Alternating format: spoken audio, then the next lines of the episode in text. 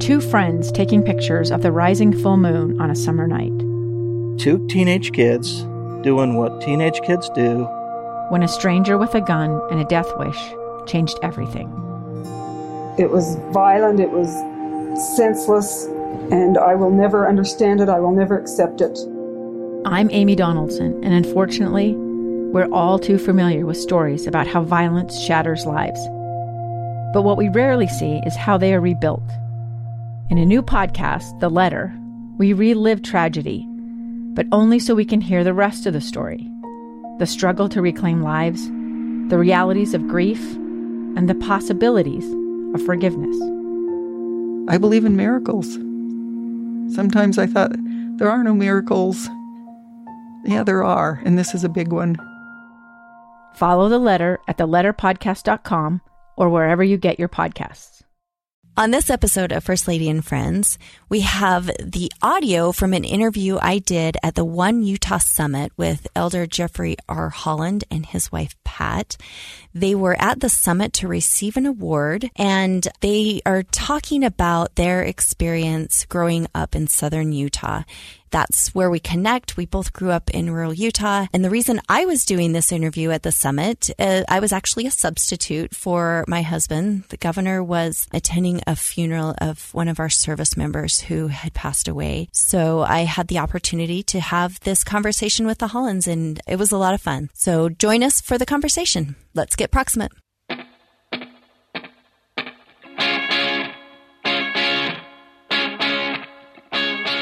We are so excited to have Elder and, and Sister Holland here today. Um, we, we share rural roots. Uh, we share the love of rural Utah, and, um, and we, we share the love of, of leadership and, and those leadership principles. So, we're going to talk a little bit about that today. And this is absolutely my honor uh, to be here with, with you, um, Elder and Sister Holland, today. Thank you, Sister Cox. Thank you. It's our privilege. We're honored. We're surprised. We're stunned. We, uh, we didn't think anybody knew we were alive, and here you are uh, honoring us. Thank you. And thank, thank you for that wonderful, warm reception. We, we know you're alive. and, and we feel your, your leadership in the state, so we really appreciate it. Let's talk about this uh, growing up in rural Utah. Talk to us about your parents and, and your family and, and, and how, they, how they ended up here how much time have you got? My my uh, my mother is a she's a pioneer stock. My uh, great great grandfather was the settling uh, citizen of, of St. George. Robert Gardner led the little camp uh, that uh, that settled in in St. George. So she goes way back. Uh, her roots are permanent here. My dad was a CCC boy. Does anybody out there know what the CCCs were? You, some of you, I see a few hands. My dad was a CCC boy who came during the Depression and uh, was uh, the quartermaster for the for the parks. He uh, he served uh, Zion, Canyon, and Bryce, and uh, and they were stationed in Leeds. Had a little camp in Leeds, if any of you remember that. And he went to pay the telephone bill uh, in St. George. As the quartermaster, he was the bill payer, and my mother was the telephone operator. And there it was, love at first sight, right over the telephone uh, wires. So uh, he just stayed. He stayed, and and um, Southern Utah became his home, and and was permanently uh, my mother's home. Pat's uh, ties are all in southern Utah, and she was born in Cedar City. I want that known to the Cedar City people.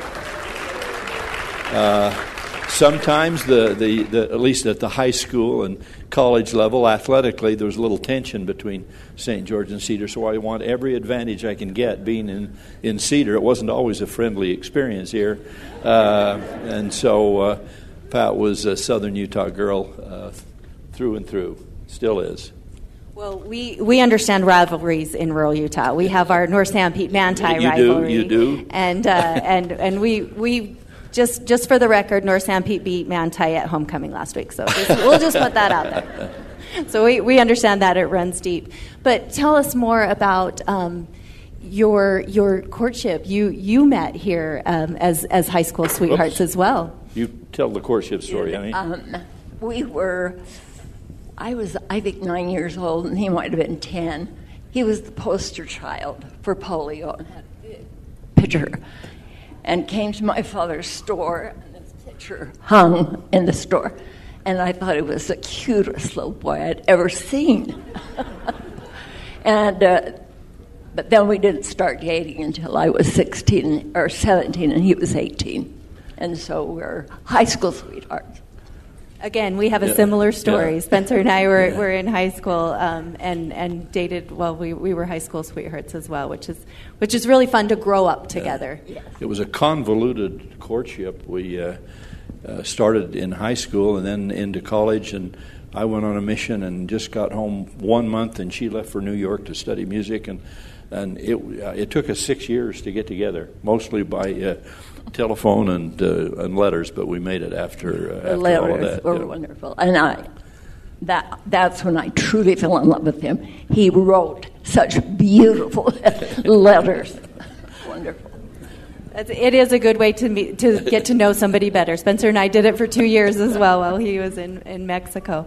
Um, so let's talk about your, your parents. Obviously, were really influential in your life. Is there, s- you know, when we talk about um, successful people, we can usually point to that one caring adult that really took an interest, or is there somebody in your life that really made a difference for you?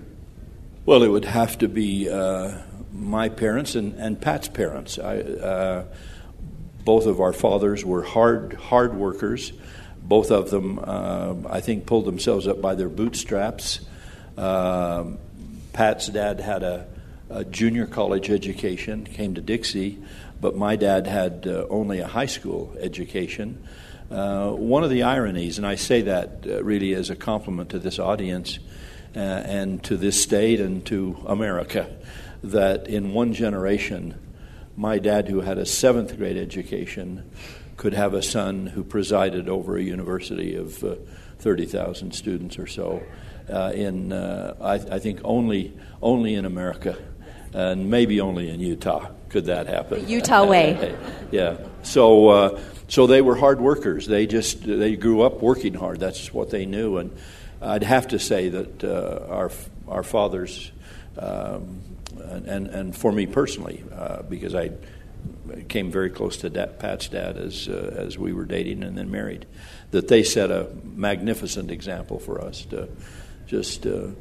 By the sweat of your brow, you can do a lot that uh, people probably had not anticipated, that they had not anticipated, but they did, and um, told us we could do it, and we did. Amazing. Um, and, and and speaking of that, those those values that you instill, what are some other values that you feel like you learned uniquely from rural Utah? Well, uh, when uh, that's a, that's an interesting question, uh, Sister Cox. That the when uh, Robert Frost was invited by Jack Kennedy to read poetry. Do you remember uh, any of you remember that when he was inaugurated? Um, he read a, a poem called uh, "The Gift Outright." Was the title of the poem that uh, Frost read. And it was about the land. It was about uh, uh, sort of, in that case, rural New England for him, but it'd be rural Utah for us. Uh, and he said uh, that uh, bef- before there was before we were the land, the land was ours. And and I I can't um, talk about my childhood. I can't talk about our youthful experiences without thinking of it in the context of these colors and this country, and uh, whether it's uh, Cedar Breaks or Kolob or or Zion Canyon or Snow Canyon or whatever. We we have a luxury here uh, that you know the rest of the world would envy. We take it for granted, I guess. Probably grew up taking it for granted, but now that we've been away. Uh, wherever we've gone around the world and, and back, uh, and, and don't live in southern Utah anymore, it's still, it's still the pull of the, of the land, the colors. I have those paintings in my office and in our home. Uh, we have a lot of reds and blues and pinks, and, uh, and, and in the middle of it, uh, Pine Valley Mountain. So uh, it's, it's uh, um, impossible for me to not feel a, a, a, link, something like I think Frost must have been getting at with his poem, um, that we're whatever our, our identity is, it's uh, inseparable. I think with almost the geology uh, and terrain uh, that we have enjoyed uh, in this land. In, fact, may I read a quote? Absolutely. Just just because it's something that I've used. This is Parley P. Pratt. Lest, lest we seem too proud in in Washington County. This is Parley P. Pratt's view uh, from somewhere between uh, the the Black Ridge and and and uh, Toquerville.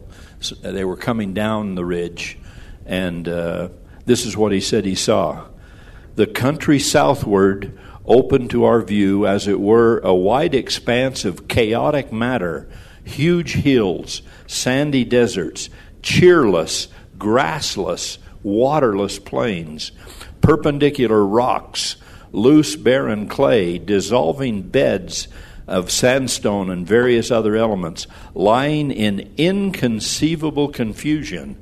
In short, a country in ruins, dissolved by the pelting of the storm of ages, and it was turned inside out, upside down, by terrible convulsions of a former age. Well, welcome to St. George, you know. but. Uh, the ruggedness of the country, as rugged as it was, is still part of the beauty. And I think the ruggedness of the people matched. Yeah. I think so. Matched I think so. That. Yeah, I agree.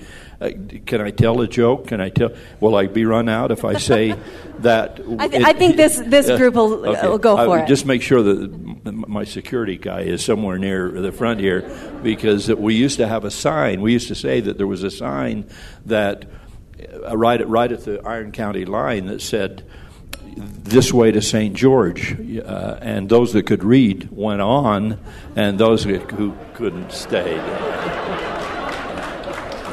Please, we, we please. tell the same hold, joke. Hold, hold your applause. We tell the same joke from Sanpete to Emery County. So sorry, Mike Maurer.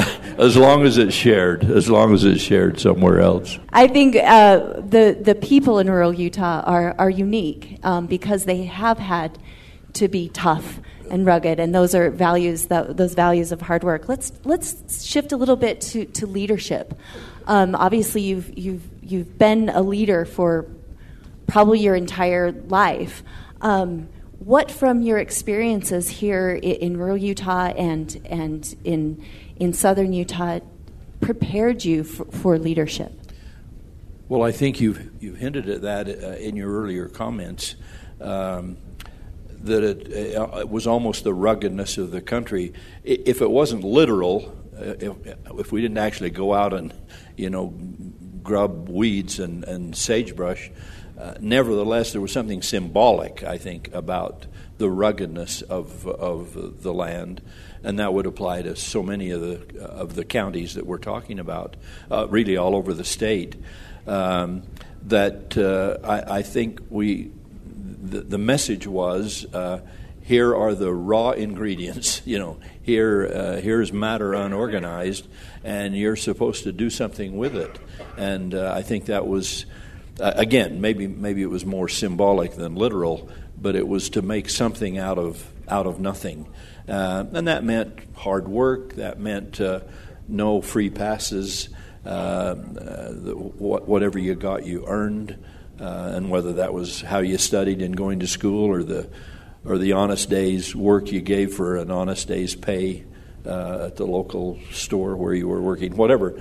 Those uh, seem to me to be leadership qualities uh, that, uh, that that mattered later on. Certainly, um, the uh, I, I, have to say that we enjoy a we did enjoy in those pioneer days and, and do still uh, a religious climate in the state that I think is precious and special. You'd, you'd expect me to say that, uh, but it's true. Uh, and uh, so we grew up with those values, and that meant, I think, how you treated people, honesty, um, integrity, uh, the, the, the, Christian virtues, uh, the moral virtues that we did enjoy and do enjoy in this state. I, I, I, shouldn't say past tense; it's it's present tense, and these people out here represent uh, all of that. So, uh, at its heart, leadership is is how you treat people. That that is the essence of any leadership position, whether it's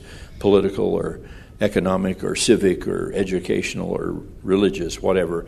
Uh, it comes down to um, the, the, the, courtesy and kindness and thoughtfulness that you use in uh, working with the people assigned to you or, or whatever your whatever group you're leading.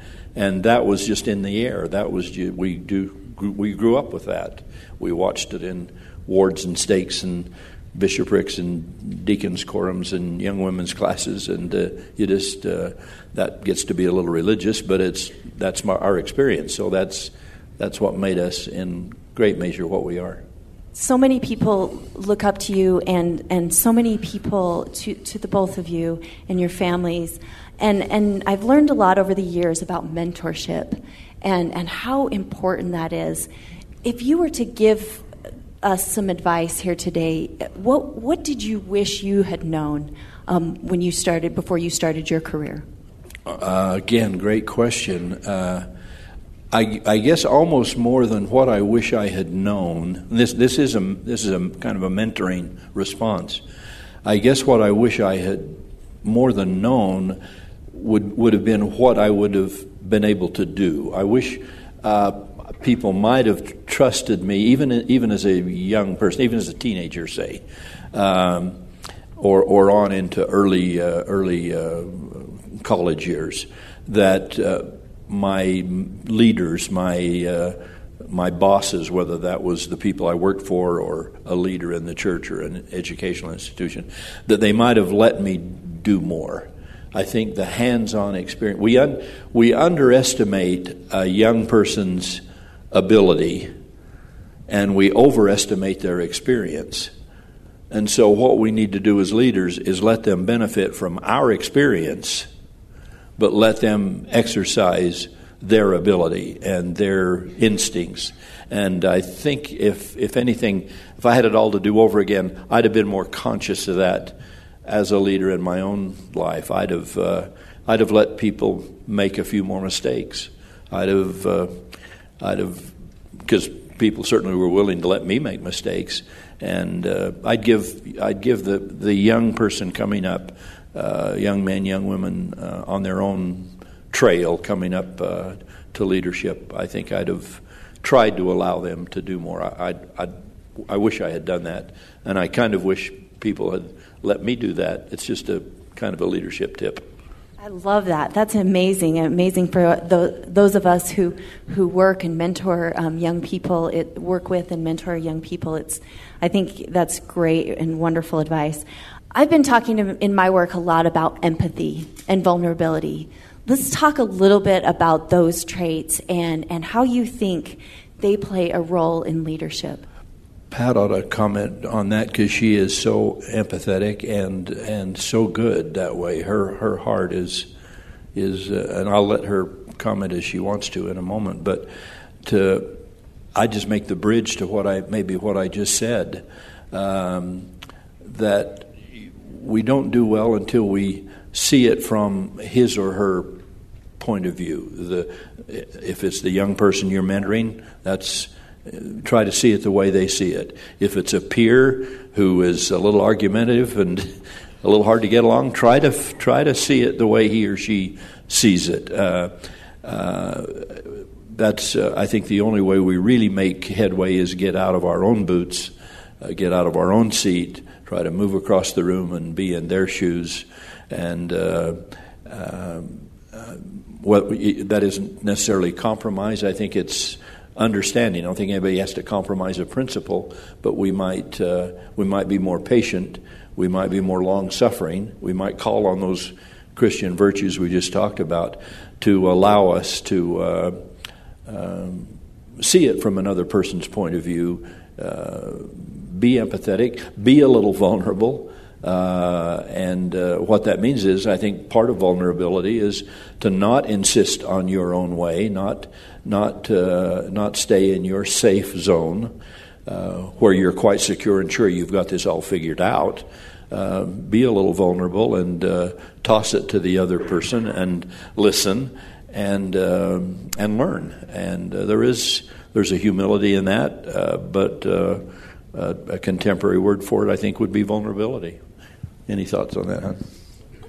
I'll speak about my husband. I think he he learned his vulnerability, learned how to be vulnerable and also empathetic from his mother. She was um, just a wonderful teacher, and she allowed him to do a lot more than he remembers. but he learned so much from her. She empathized with everybody in St. George, and she knew everyone at that point.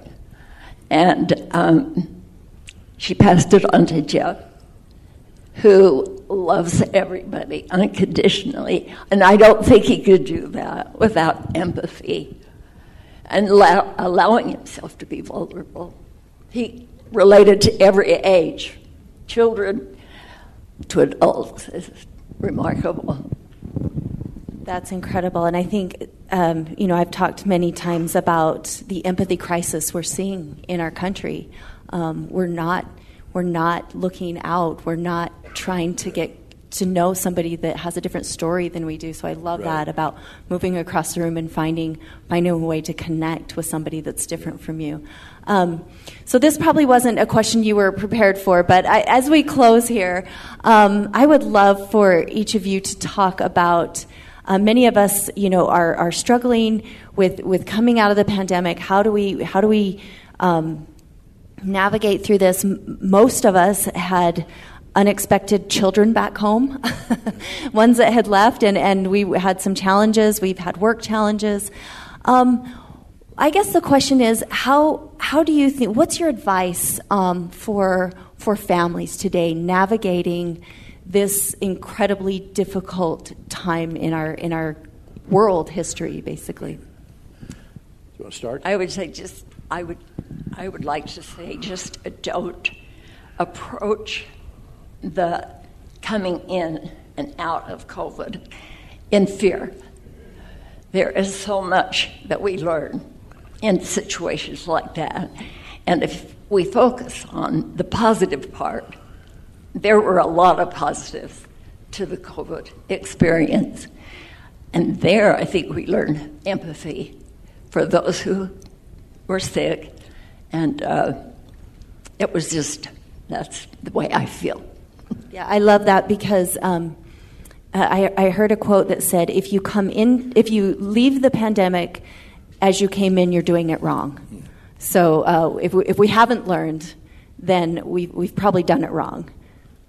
Uh, I think uh, again, I, I can't uh, get away from the fact that I'm an officer in in, in uh, the Church of Jesus Christ of Latter Day Saints, and we have a worldwide organization and operation, and it was a pretty challenging issue for us to have um, um, 60,000, 70,000 missionaries out, and some of them had to come home, and some of them didn't. We have missionaries out now who've been out three years and still cannot get home. They cannot return to their country uh, because of uh, local barriers. Uh, and uh, that's, uh, that's kind of a a challenging experience that some missionaries, some 19 year old didn't think about, or 18 year old when they went, and, and their parents didn't think about when they sent them. So we, we've had to juggle a lot. We, uh, we had to learn how to uh, have uh, stake conferences uh, by Zoom and uh, to to uh, tour missions and and handle humanitarian service and welfare relief without being face to face. All the issues that you know, we we had to work with institutionally. But we've learned a lot. I think that's uh, part of what Pat is saying is, uh, and and what you are su- suggesting. That if we haven't learned something, um, we've been pretty dull. We've been uh, uh pretty uh, insensitive because every cloud has a silver lining, and this has had some. Uh, we wouldn't have chosen, none of us would have chosen to have the tragedy of the deaths and the other things that we've experienced. But uh, it is what it is, and so uh, we learn what we can learn, and uh, we're going to do some things differently in the future, speaking for the church, and some of those institutional things apply here, whether it's corporate or educational or um, uh, governmental. Um, we're going to do some of our meetings. We're going to continue to hold by Zoom, uh, and of course, there's no substitute for face-to-face experiences uh, either, and we'll we'll do that. But we're going to come out with a a hybrid of some things, and we'll be better. Uh, I talk about these missionaries that were frustrated. Uh, for a while, they didn't know what to do, and kind of locked in their apartments, and then they learned uh, how to use uh, technology. They learned how to use Facebook and Instagram and have uh, their um, member neighbors assist them. And so we'll probably do missionary work differently than we have ever done it uh, because of what we were forced uh, to learn. So uh, we'll, uh, we'll, we'll, be, we'll be blessed, uh, and this audience will be blessed. They'll find their businesses and their, their operations, their schools, all the things that they represent. We'll, we'll be doing some things better in, in all of those worlds because of this. Uh, not that we'd have chosen it, but we can benefit from it. Absolutely, I think that's that's perfect. Uh, I had two missionaries that are that were impacted. I had one that came home and was home for four months before being reassigned, and I have currently one in. Uh, in uh, Little Rock, Arkansas, yeah. who's trying to get to Brazil. We, so we, we've had the same experience. We had a we had a South Korean who came home and is currently in uh, Independence, Missouri, and a, and a, granddaughter waiting to go to Brisbane, Australia, and she's in Bakersfield, California. So, w- w- welcome to the church. Uh, welcome. Uh, and welcome to the pandemic. welcome we, to the pandemic. We are, we are going to adjust, and we're going to keep um, adjusting, and we're going to keep pivoting, and we're going to keep trying to be empathetic to somebody's yeah. story. So, thank you for your leadership in the state. Thank you for your example. Um, and thank you for being uh, part of our, our summit here today. We're honored in every way, every conceivable and, way. And thank you for all you do for the state. Yeah. We are so blessed to have such a remarkable couple leading our state. We are indeed. We are indeed. I, the audience knows where the governor is. We had a good visit. I had a visit with the governor yesterday. So courteous. So he had, he was a busy man. He took the time to to be on Zoom uh, take advantage of modern technology to, to say that he wouldn't be here today. We had a good visit, but uh, we are, in that spirit, uh, very, very proud of both of you and uh, grateful for your leadership. Thank you so much. Thank you.